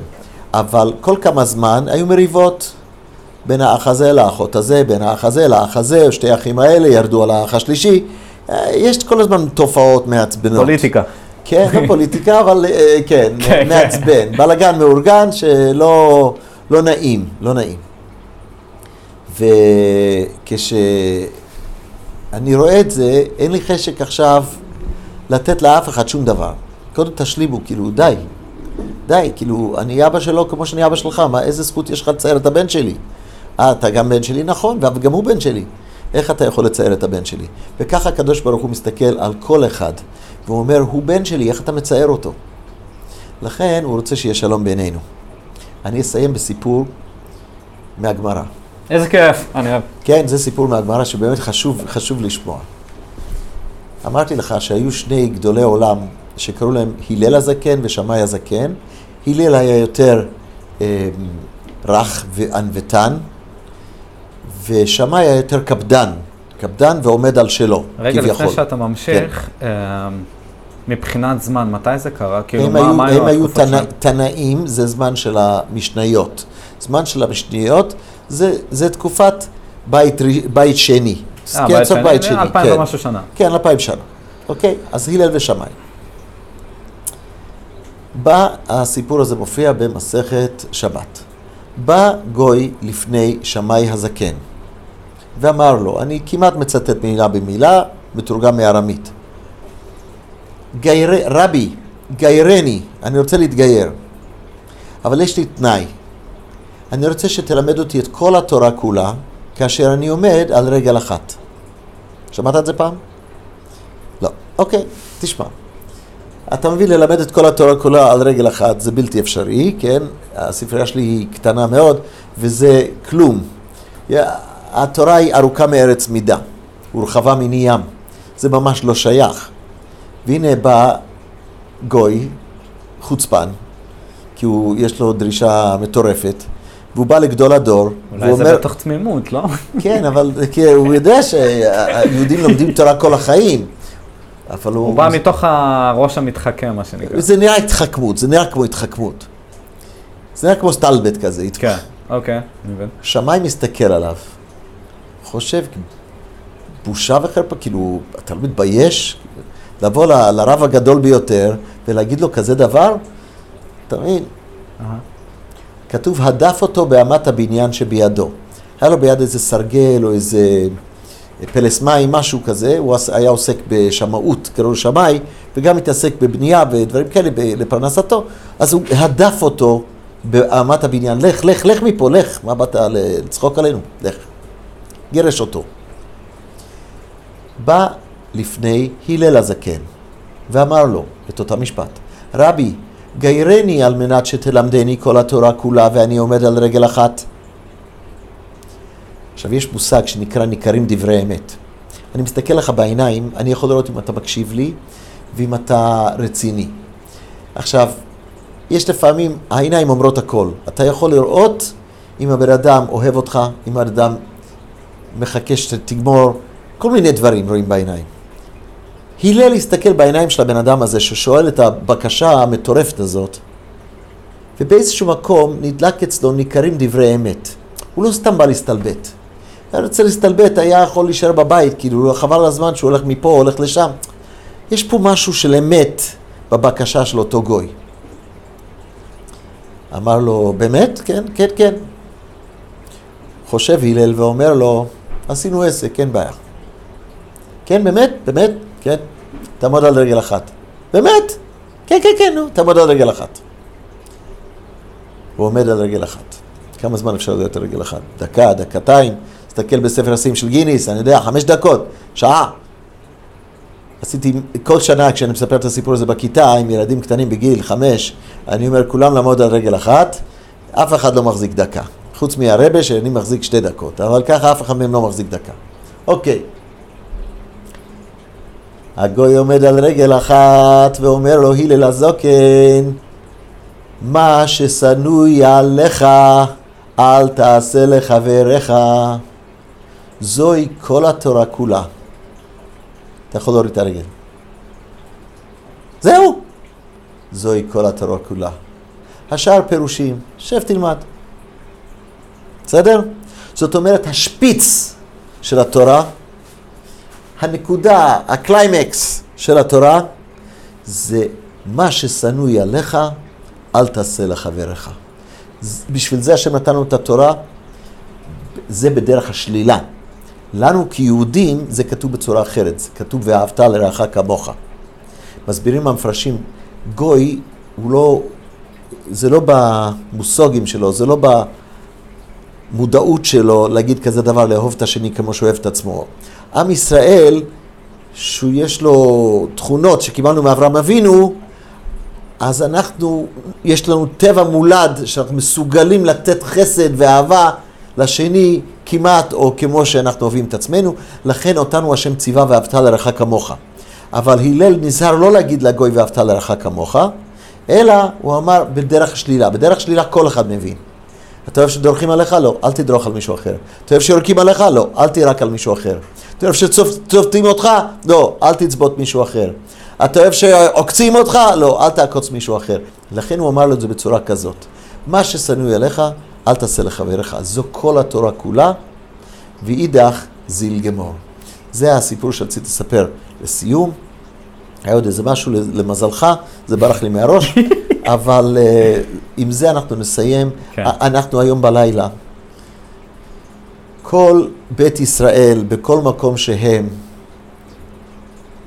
אם לא יהיה איזשהו מהפך במשך היום, אז היום בלילה אנחנו נוריד את הנעליים, נעליים של אור, ואנחנו נלבש נעלי בית או נלך בגרביים לבית הכנסת. אנחנו נשב על הארץ, לא נשב על, ה... על הכיסאות. צריכים לשבת על הארץ או על שרפרפים נמוכים, כמו שיושבים אבלים שיושבים שבעה, ואנחנו נתאבל על חורבן בית המקדש. זה לא קל להתאבל על חורבן בית המקדש. דבר שקרה לפני אלפיים שנה, זה לא קל, לא, לא חיינו אז, ויש לנו היום אוכל בלי סוף, ומזגן, ומזגן וכסף, פרנסה, כמעט, כמעט כל אחד יש לו כל מה שהוא צריך. אז אנחנו לא כל כך מרגישים את המחסור, את החיסרון שבבית המקדש, כמו שניסינו להגדיר אותו קודם. אבל אנחנו צריכים לעבוד על עצמנו כן להרגיש את זה. מעשה שהיה בנפוליאון, המצביא הגדול הצרפתי, שבליל תשעה באב הוא עבר באחד ממדינות מלכותו, והוא שמע בכיות בוקעות מבית הכנסת היהודי. והוא נכנס לשם, והוא ראה ש- שחשוך שם, רק כמה נרות, גם בתי הכנסת, מחשיכים את בתי הכנסת ומדליקים נרות, וקוראים ספר מיוחד שנקרא קינות, שזה אה, דברים עצובים, קטעים עצובים, כדי לבכות ולהתאבל על בית המקדש. והוא הוא ראה אותם יושבים עם ספרים קטנים על הרצפה ובוכים. אז הוא קרא לאחד הגבאים, והוא אמר לו, למה כולם פה בוכים? אז הוא אמר, אדוני, היה לנו בית גדול, ארמון מפואר, ששם היינו עובדים את אלוקינו, וקראו לזה בית המקדש, ובאו והחריבו לנו אותו, ואנחנו מאוד עצובים. אז הוא אמר, אז למה, אז למה, אז, אז תבנו אותו מחדש, כאילו, תגידו לי, ת, אני, תבקשו עזרה, אני אעזור לכם, תגידו לי מי זה, נטפל בזה, כאילו, בוא, למה אתם בוכים? לא, אדוני, זה קרה מזמן. זה קרה לפני 1900 שנה. זה קרה לפני שנים רבות. מה? איפה זה קרה? בירושלים, בארץ ישראל. זה קרה לפני יותר מאלף שנה, בארץ אחרת, וכולכם יושבים כאן ובוכים עד היום? ואז קיבל נפוליאון הגדול תובנה. אומה שיכולה לבכות על הבניין שלה שנחרב לפני קרוב לאלפיים שנה, זה אומה שתזכה לראות בבנייתה מחדש. הם יזכו לראות בגאולה שלה. כי מי שלא שוכח את מה שהיה לו וממשיך לבכות על זה, הוא ודאי יזכה לשמוח עם זה מחדש. והלוואי שכולנו נקבל את התובנה הזאת שגוי צרפתי קיבל, ובאמת הוא היה מצביא דגול ו- ומנהיג גדול, כי צריך באמת ראש פתוח ו- וחכם להבין דבר כזה, ואנחנו זוכרים את המעשה הזה ורוצים להח- להשריש את זה בליבנו ולהכריח את עצמנו כן לבכות וכן להצטער על כל הטוב שהיה לנו, שיכולנו, אם חטאנו ואם עשינו דבר רע, לקחת קורבן, לבוא לבית המקדש, להכות על הלב, להגיד, סליחה השם טעינו והנה אנחנו מביאים קורבן לפניך ולא איך השם מוריד אש מהשמיים ואוכל את הקורבן וכביכול אומר, סלחתי כדבריך, חזור לבית שמח, הכל בסדר, סלחתי לך. וזה מה שאנחנו צריכים ל- להפנים בימים האלו, ובעזרת השם, בזכות שנפנים את המסר הזה של אהבת חינם, בלי, בלי, בלי, בלי רצון לקבל פרס מהשני, פשוט בגלל שהוא אח שלי, ובגלל שאני רוצה להיטיב איתו, ובגלל שהשם ברא אותו כמו שהוא ברא אותי, ואני לא יותר טוב ממנו, ו, ואנחנו חייבים לכבד ולאהוב, ובעזרת השם, בזכות התובנה הזאת וההתקדמות למטרה הזאת, נזכה כולנו יחד לשמוח בשמחת עם ישראל ובגאולה, בגאולה השלמה הקרובה במהרה בימינו, אמן. אמן. תודה לך דוד. תודה רבה. שיהיה צום קל לכולם, כל מי שצם ומי שלא צם יכול לעשות את זה פעם, זה לא כל כך קשה 24 שעות לצום. זה פשוט מראה סולידריות עם עם ישראל. להתראות לכם, כל טוב.